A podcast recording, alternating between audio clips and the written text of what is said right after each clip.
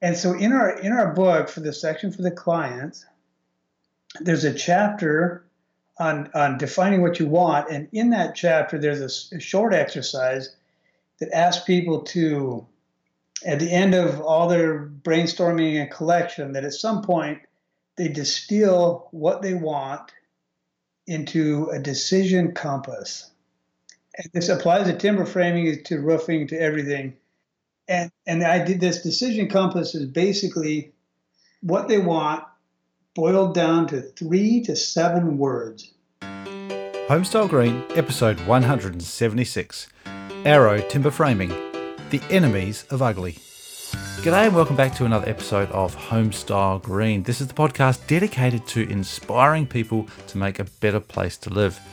I'm the host of the show, Matthew Cutler Welsh, and this week I've got for you an interview I had recently with Bert Sarkinen. I jumped on a Skype call with Bert and his uh, one of his business partners, his marketing guy, uh, Lucas Holgram. And uh, Bert's the founder of a company called Arrow Timber Framing, who specialise in something called hybrid timber framing.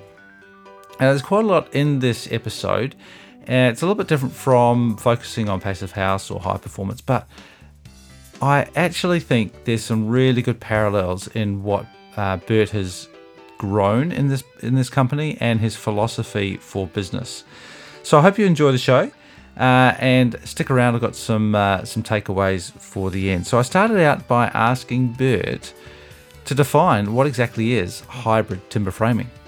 There's conventional framing, and then hybrid timber framing. And so if we start with what's become kind of the norm for full timber framing, it's a little bit of a misnomer because even a thousand years ago, timber framing was the predominant building yeah. method, and and even then the whole system was hybrid. It had different elements, whether it was infill or straw roof or whatever it had. It was it was still a hybrid system. Mm-hmm.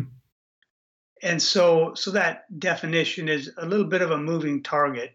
As it is today when when people talk about full timber frame, they're typically referring to a timber shell that stands on its own complete without conventional walls needed to support anything. Right and then the the shell is attached to the timbers. Yeah. And that has two big negatives. The first being that it can be cost prohibitive mm-hmm. to achieve the beauty people want mm. because they may have to put timbers in the laundry rooms and bedrooms they don't really aren't going to spend a lot of time with yeah, time in yeah. and and the other is it can be somewhat restrictive for styles for achieving that that that that environment that enriches their life and is not dull and vanilla like you spoke of. Mm. And, and the way that that happens is if you've ever been to a log cabin, whether it's been big or small, when you leave, your basic impression is a log cabin is a log cabin is a log cabin. Yeah, yeah. And so that's really high on the rustic scale. Yeah. And what a lot of our clients have found by the time they talk to us, they start off thinking they want a log cabin. Right. And as they look into it more and more, they realize that maybe that filet mignon day after day might they might get tired of it. It may be too much. Yeah. And so and so that's really probably the two biggest disadvantages to, to full timber frame. And so hybrid timber frame is taking that concept of the heavy post and beam construction mm-hmm. and using it in select areas. Yeah. So so the investment is is focused as well as style flexibility with roof lines with whether it's modern or whatever it may be. And generally, the you're not using round logs, are you? You're using um, uh, sawn and shaped big beams uh, and, Correct. And, and having them exposed so that they're part of the aesthetic. Correct. Now we we do use round logs where it is, fits the the style that the clients are trying to capture. Yeah, yeah. And there's really where we draw the line and what we don't go into is stacking logs as in a log cabin. Yeah, I'm, I've stayed in a log cabin on a ski field, which Mhm. looked amazing. Yep, was- and they are. It's freezing cold because there's lots of air gaps in a, in a log cabin. Because walls aren't aren't straight, all the air comes in between the logs. So Mhm. they're they're very romantic, but they're not very practical. Yeah, as far as uh, efficient use of wood, as well as insulation and maintenance, and there, there, and then then you've got uh, shrinkage issues. Yeah. Sometimes you have need screw jacks for the winter and winter and summer variations in humidity. Right, so it expands and contracts during the year. Yep, and uh, lots of we've had a lot of calls with you know rot on log cabins. Right, yeah, and that's a big payment to fix that and so that's Yeah. that's kind of unfortunate because even the flashing around the windows they, they can do it right it's just not as easy with log cabins mm, mm. and so that really works backwards as far as economic and ecologic yeah, yeah. Um, but I really like the amount of resources. You have a huge amount of information on your website where people can go and, and have a look through um, all the different truss types. It's quite an education. I mean, a lot of architects would probably learn um, from going through there. You've done a great job of cataloging different trusses and, and the shapes of them. Uh, and then some stunning imagery of how those exposed trusses can be utilized on on all styles of, of buildings. I think it's really interesting, particularly the modern ones where you've got what would otherwise be a just another generic contemporary house with a bit of timber on the outside can have an amazing uh, difference to increasing its beauty. Yeah, absolutely, Matthew. And um, this is Lucas, uh, and I do uh, a lot of work on the website. And Bert has provided a lot of information uh, for builders, architects, and uh, and and homeowners alike. Mm. And that's available there at www.arrowtimber.com. And uh, it's it's really meant to just be a resource for people who are either in the brainstorming stage or working with an architect. Oh, let's uh, step back a little bit and uh, tell us a little bit about your your story, Bert, because it's um it's a it's a nice one. How you, you say that you you fell in love with uh, hybrid timber framing? How Mhm. exactly did that come about? Okay, so uh, so I had started at about age 16 working for my father. He was a he was a builder, right? Yeah, builder, did some general contracting, predominantly focused on framing, Yep. conventional framing. And and that was something that I just loved out of school. Figured there's a lot to learn, the angles, the math, uh, and I kept gravitating towards more and more complex roof lines because I loved the learning. I love the fact that you you left school pretty young, sixteen, but was Well, worked- but was attracted to maths and learning.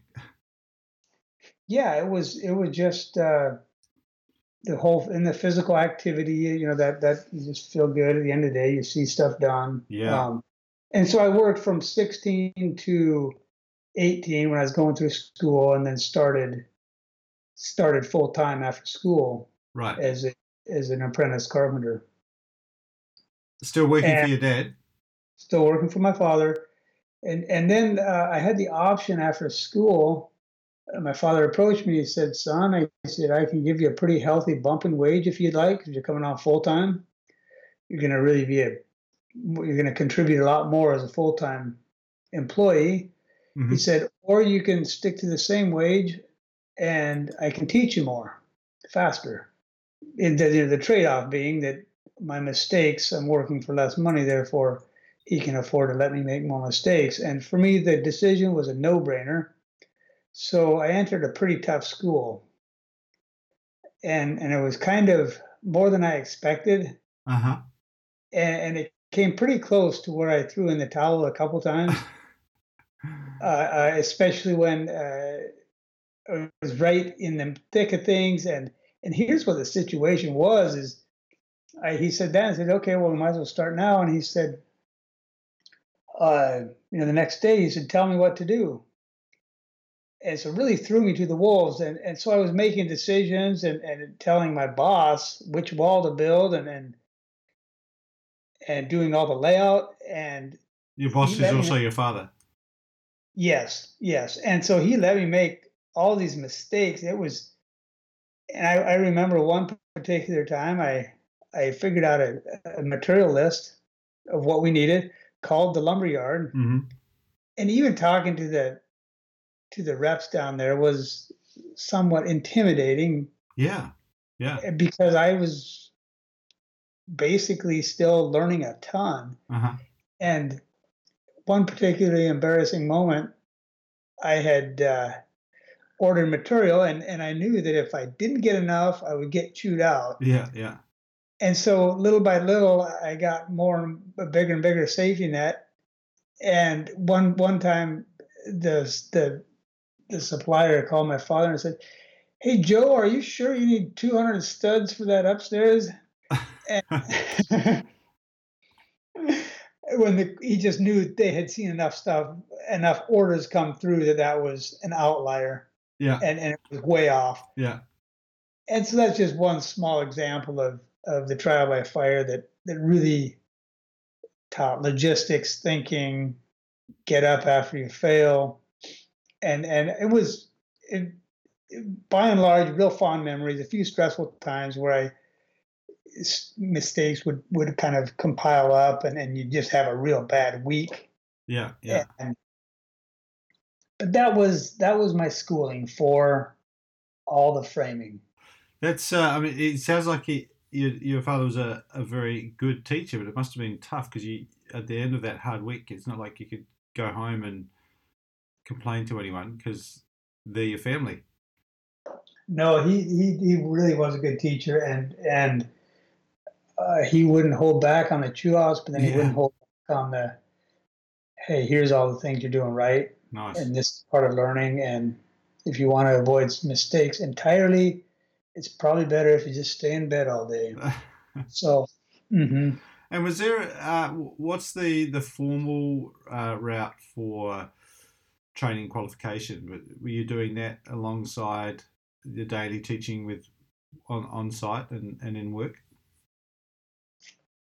The I guess the traditional the traditional route just means learning really slowly on the job and everything on the job and and over the course of 10 years and what we had done with my father was probably expedited to about two two and a half years and so by working for a lower wage making more mistakes on the job and, and i was forced to really I, I worked after work i was very passionate about it i would think about how to go about the next day if there was any tough math to think about, I would do it ahead of time.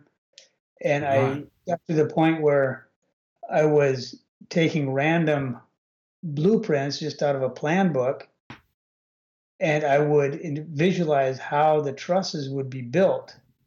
So, if you can understand the roof, your your battle's won. Yeah, right. I mean, that, there's, there's a few things there. I mean, a, a lot of people have this idea of a builder to put it blunt, being not very smart. Uh, and they're, they're turning up on the site, they're, they're swinging hammers around all day, doing work and knocking off around four o'clock, and then, and then that's it. But most people wouldn't know that a lot of builders do their, their work doesn't finish at four o'clock, and they go. There's a lot of preparation and thinking, and like you say, math, and, and doing mm. doing some pretty um, applied but but tricky calculations and modeling and thinking and planning about how they're actually going to do what they have to do the ne- the coming mm. days. Yeah. And and it was more so for me as I was learning. I had to really put a lot of effort into that. Yeah. But the combination of the of the thinking and, and learning after hours with the hands-on.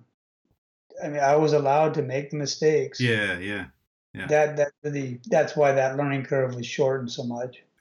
So the, at, at this stage, you, are you building mostly domestic residential houses? You're doing any commercial building as well? There was a few projects that with some commercial applications. By and large, it was residential housing. And high end? Higher end, yes. Mm-hmm. So bespoke design. You're working closely with architects.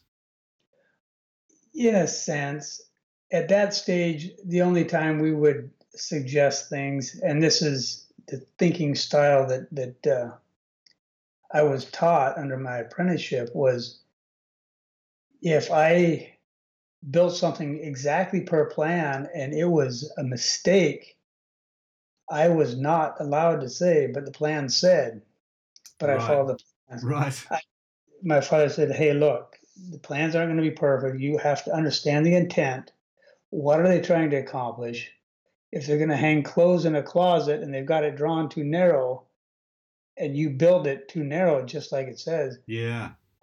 i'm going to come back and chew you out. That's not good. Right right.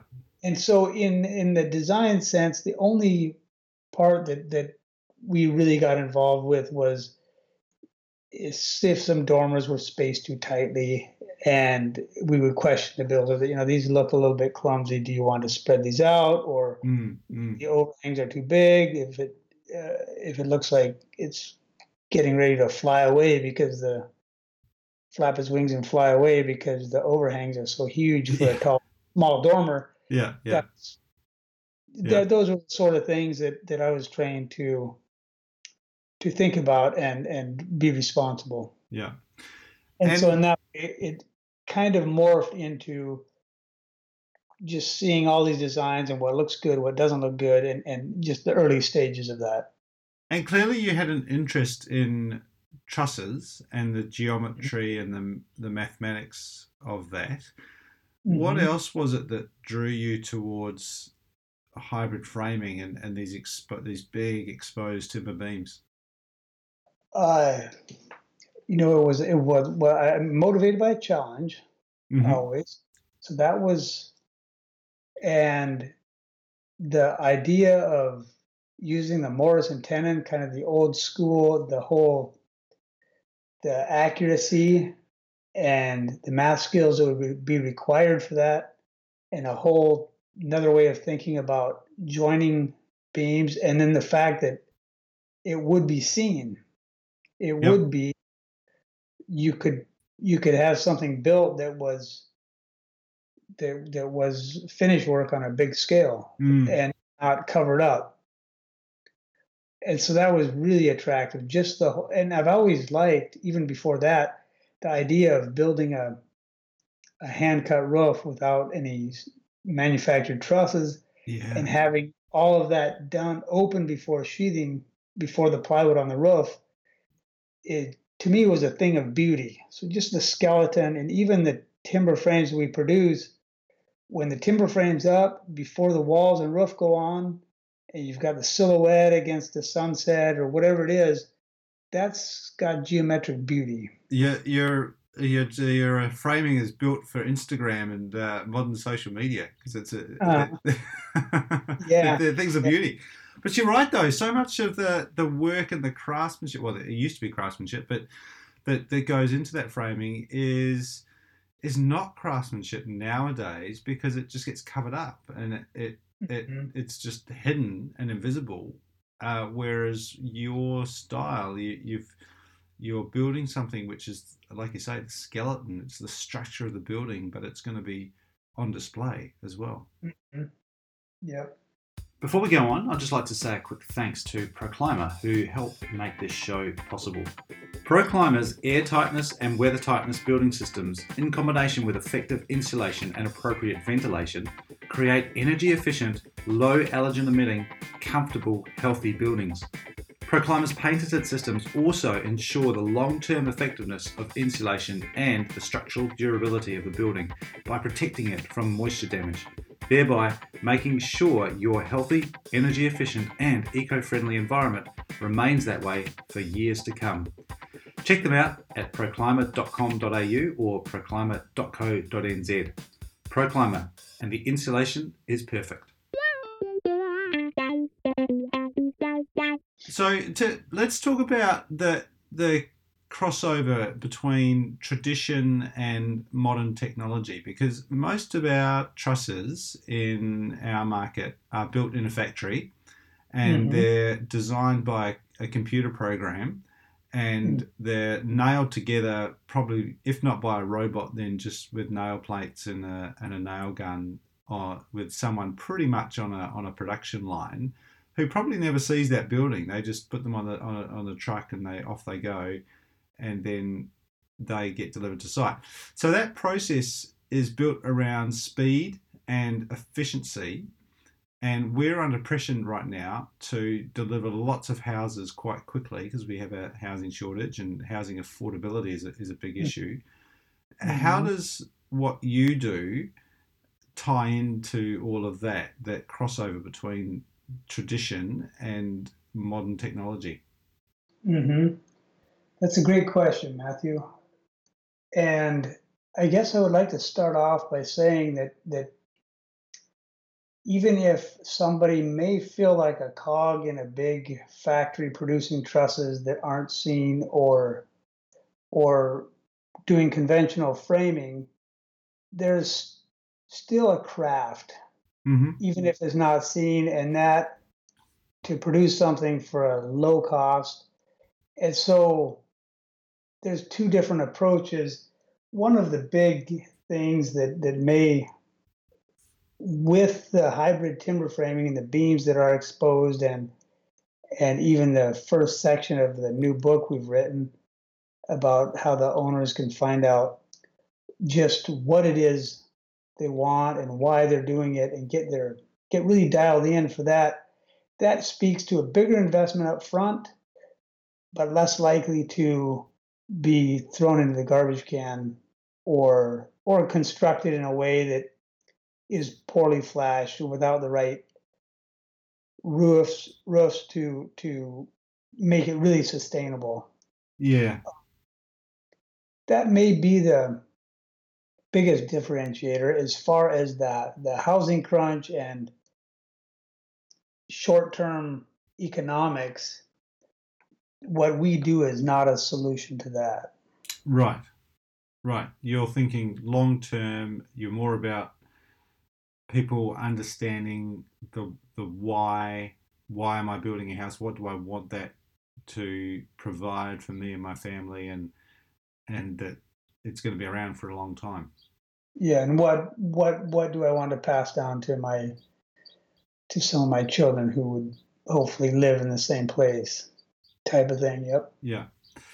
So in that process, uh, I mentioned before architects. Do people come to you now first, or do they find you through a designer and come with a a plan? Say, here's a plan that architects drawn up. Can you build this for me, or do they come to you now and say, "Oh, can you design me a, a house"?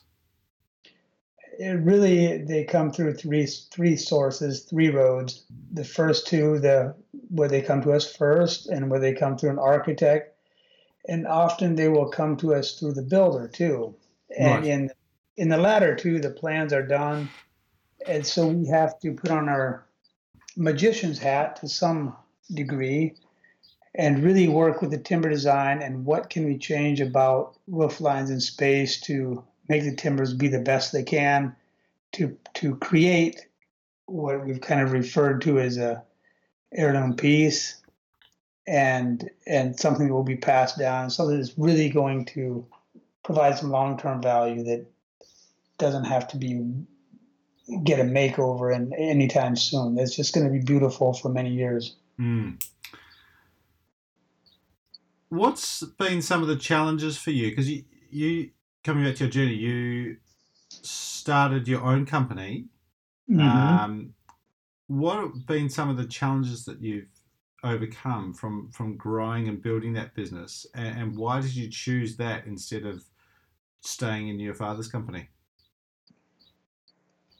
Uh, in part was a challenge, and I guess one one connection that may not be really clear in in the process of when I was an apprentice carpenter for my father, I did become a general work for a general contractor that did foundations, roofing, a lot of other trades Mm-hmm. before I started my own framing company.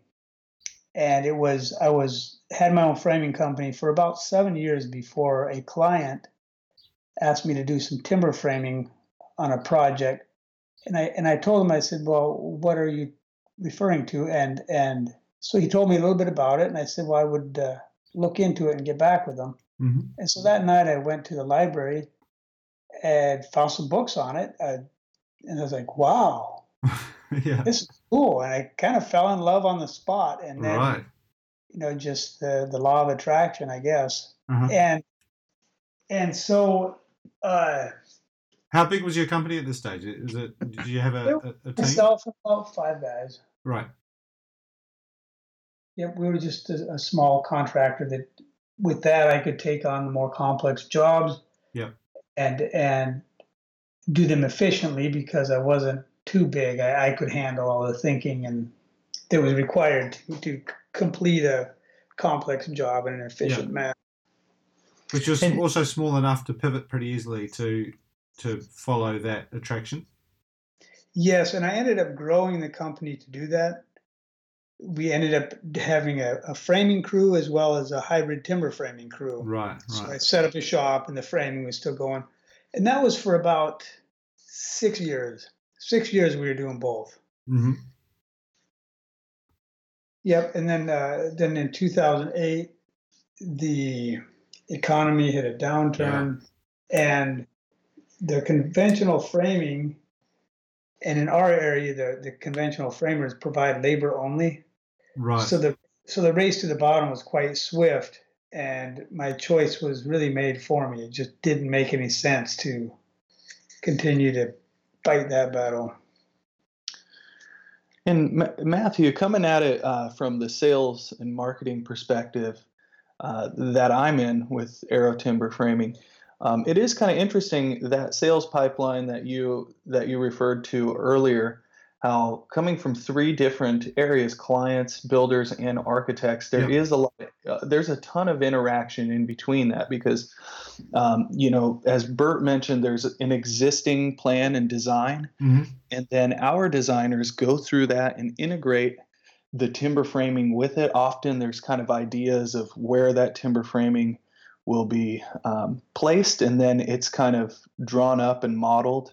And from there, then there's often, um, you know, conversation back with the architect uh, and and engineers, and so it's a very collaborative process Mhm. in that sense. And Yeah. then we're working, you know, directly with builders um, during this process. So it's not, you know, it's not completely autonomous. You know, the hybrid timber framing, you know, takes a lot of different pieces to accomplish. So Yeah, and it's not a, a linear process. It might be a bit of going back and forth and, and changing things around. How how big? You mentioned your own designers. How big is your team now? Where have you? Uh, can you give us some numbers on on what Arrow looks like today? Yeah, we're about uh, 14 people now. 14 people. We've uh, got, uh, there's a bigger portion in the front end of things because it just takes a lot of thinking and communication to get what we call ITM in place. And ITM is simply information, tools, and material to get that package for the fabrication team takes more than a person might think. You got to get a lot of answers. There's a lot of logistics and information that, that's got to be communicated, confirmed, and documented before the guys in the shop can make sawdust.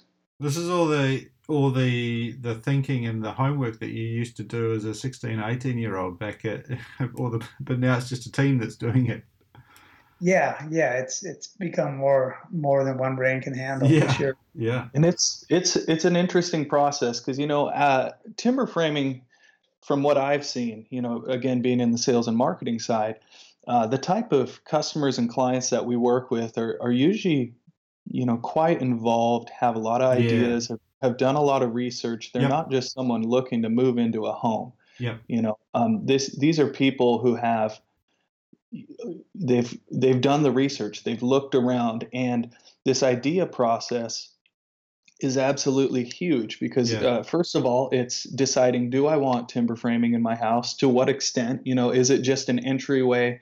that I want to add, and then um, do I want some, you know, for instance, some beams in the great room, um, and you know things like that. And then beyond that, they're, you know, they've got to decide what design style do I want to choose, what do I want to work with, and so our a, a big mission of Arrow Timber and of, of Bert's is educating the the client. You know, even if they're not working with us, we want to be able to provide them the information on how to find what is my preferred design style. And so on our website, arrowtimber.com, there's a lot of information on truss styles, on um, just the seven, what we would call the seven primary timber frame design styles. Yeah. And as as the owner of a home or, or the project or an outbuilding or whatever you're building, it's uh, you got to define what you want so that you can communicate that properly with the timber framer and the architect and it's a fun process once Yeah. you get into you know It's, it's good that you uh, describe it as fun.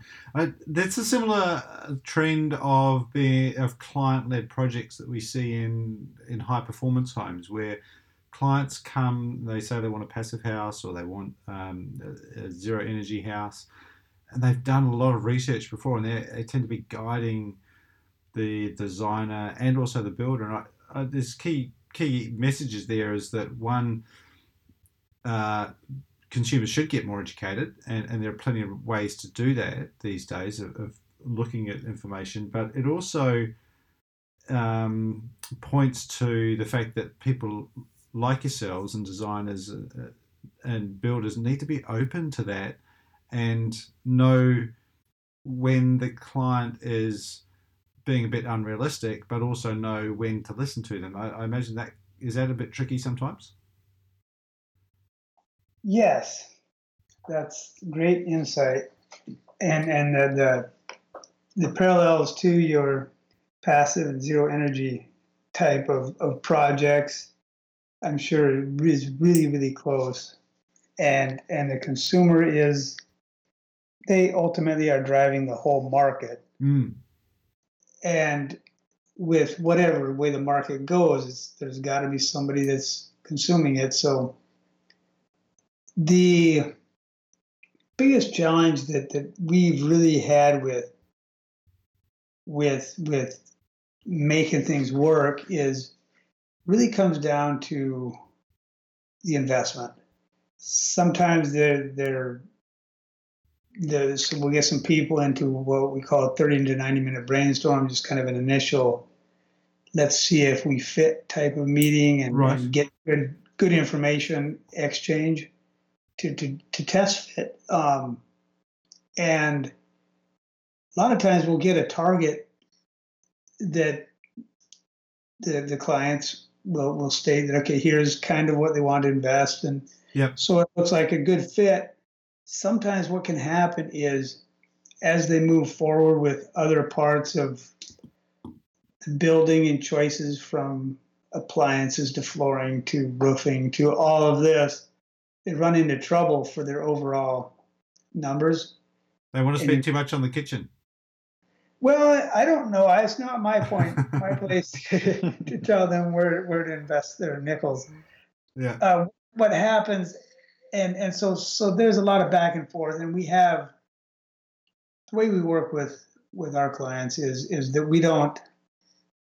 Once we decide that okay, we think we're a good fit, if they have to come back to us with a revised plan or anything to still want the, the influence of open heavy beam construction to some degree. So, okay, here's we, we talked about 50,000, we talked about 100,000, but now we're we really want to keep it under 70. Yeah. Well, so we can go through and value engineer, change different things, and and sometimes it's just a matter of say doing something really simple in the master bedroom rather than the ornate truss they Right. had chosen. Right. Uh, and that's probably the biggest the biggest consumer education piece where they they give us marching orders in one direction and our intuition might say something else and so that's how to confront that and how to educate that and and and steer that I, I don't have an answer for the best way to handle it but we do try to communicate and and keep people their eyes wide open that we may this plan A may work. We may have to go to plan B. I, have I've, spoken to other building companies um, over the years, and it seems that the the good ones know that their role is a counselor as much as it is a uh, an advisor and a technical um, role because the houses and home become homes and they're very hmm. emotional mm-hmm. they they depart from logic occasionally, and you you're often dealing with not just one but two or more decision makers. It can be a, a very complex interaction and oh, quite and then, highly charged. And what happens too is while you're in the movement moment, for owners especially, and even architects and builders can get on the passion bandwagon and, yeah. and and bring some bright shiny objects to the table that yeah. wouldn't be cool, right? Yeah. And so in our in our book for the section for the clients, there's a chapter on on defining what you want, and in that chapter there's a, a short exercise that asks people to, at the end of all their brainstorming and collection, that at some point they distill what they want into a decision compass. Right. And this applies to timber framing, to roofing, to everything. Yeah, yeah. And and I did this decision compass is basically what they want boiled down to three to seven words. Nice. And and so when they get into these situations, things start to wonder where to go. They can keep coming back to this. Is does this move us in this direction? This three to seven words. And and even when they communicate with professionals they're hiring, here's what we're trying to accomplish. And then here's this high overview, this three to seven words, this decision compass that that can really, really eliminate a lot of stress and a lot of a lot of a lot of energy chasing bright shiny objects and in, in the worst case bright shiny objects that turn out to be not what they want very problematic and and and costly and so so many different things that that uh, we've decided, defined that as another form of ugly. Yeah, in fact, yeah. one of our one yeah. of our internal internal slogans is is that we're the we're the enemies of ugly. Yeah, yeah. When there is a lot of, um, if not the word, then the images are, are beautiful. There's a there's a lot mm. of relation to to beauty and aesthetic uh, mm-hmm. in in everything that you do. Hey, we should uh, wrap up. You guys, I've taken up uh, a bit of your time. Really appreciate it. Um, is your is the book out now? Can people get a, get a hold of it? No, we are offering a sneak preview for a chapter, mm-hmm. and it really speaks to the economics and the ecologic side of things and the yeah. ergonomics. And it's avoiding the Hail Mary approach. Yep and and so this this really if if if people understand this and, and it prompts them to dig a little deeper into what they want define why they're doing things it really will help the green movement that you've you're pushing on. It really will create sustainable projects that provide enjoyment and beauty for a long time. Yeah. Very, mm-hmm. yeah. No it's and great. it's a great resource and I, will I'll put some links up. I recommend people go along and uh, because just just browsing through your sites and education, uh, but it's also an inspiration in with the imagery that you've got there. And people, there's a lot of information about. Um, takes me back to my engineering days actually, looking at all the different uh, different okay. trusses and the uh, the the simple diagrams. You've distilled what can be quite complicated down into some quite uh, simple concepts there. So it's, it's really uh, really great. Hey, thank you very much, uh, guys. Uh, really appreciate it. I uh, looking forward to coming out and visiting you out uh, in Portland sometime. Maybe checking out some of your great work. Perfect. Yeah, and and thanks to your viewers too for their their commitment to being more than a flash in the pan. Excellent. All right. Hey, thank you very much, uh, Luke. Bert, really appreciate it. Okay. Thank you, Matthew. Matthew. Bye bye. And that was Bert Sarkin. I hope you enjoyed that. Uh, like always, really love to get your feedback. You can flick me an email if you like, matthew at homestylegreen.com, or you can uh, comment on Facebook page, um, usually on Twitter as well, or you can leave a comment in the show notes, which will go up at homestylegreen.com forward slash 176 for this episode. Hey, a couple of things I took out of that. Uh, like I said at the start, it's a little bit different from my normal focus, just purely on passive house or high performance. But firstly, uh, Bert's journey in learning and mastering a craft. Obviously, he had a good teacher. He was allowed and, in fact, encouraged to make mistakes. And it really highlighted his conversation just how how intelligent builders are and how passionate they are and all the work that you don't see them do the planning and the, the calculations, the visualizing, and not to mention the counseling of clients. And they, um, yeah, I've got a lot of respect for builders, and they often, I don't think, get credit for all that extra work that you just don't don't see. Uh, second takeaway from me was the lessons that Bert hinted at in building and growing a profitable, good business. He's got 14, 15 people now in the company. I kind of get the sense that they could be bigger if they wanted to, but um, it's, uh, you know, but they, they know what they're good at and they stick to that and they do it very, very well. But, you know, a business of 14, 15 people, particularly here in New Zealand, that's a, that's a sizable uh, company and a, a good, steady uh, work for you know a, a, large group of people is something to uh, to be proud of. And finally, the beauty of timber, as Bert said, he's the enemy of ugly, and I really like that. Uh, uh but I like it not just as a as a slogan, but it's something that they are obviously quite passionate about. You can see that very clearly from looking at their website. I really encourage you to head over to arrowtimber.com because there is a huge amount of information there and some stunning photos. Um, but there's a lot of uh, work that they've done on um, their portfolio, but also videos, and of course Bert's got his book coming out as well. So, some big lessons there in how you can potentially grow your architectural business or your building business, or if you're a client, how to find a, biz, a uh, builder that appeals to you. Love to know your thoughts from that episode. Sorry it's a bit long. We're going to try and get these episodes down a bit shorter, but I just enjoy talking to these guys sometime, and I, I feel like if I get uh, someone international on the Skype call, then uh, I just want to hear what they have to say.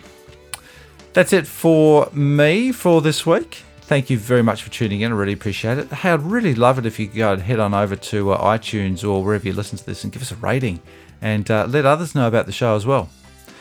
All right, now go make a better place to live.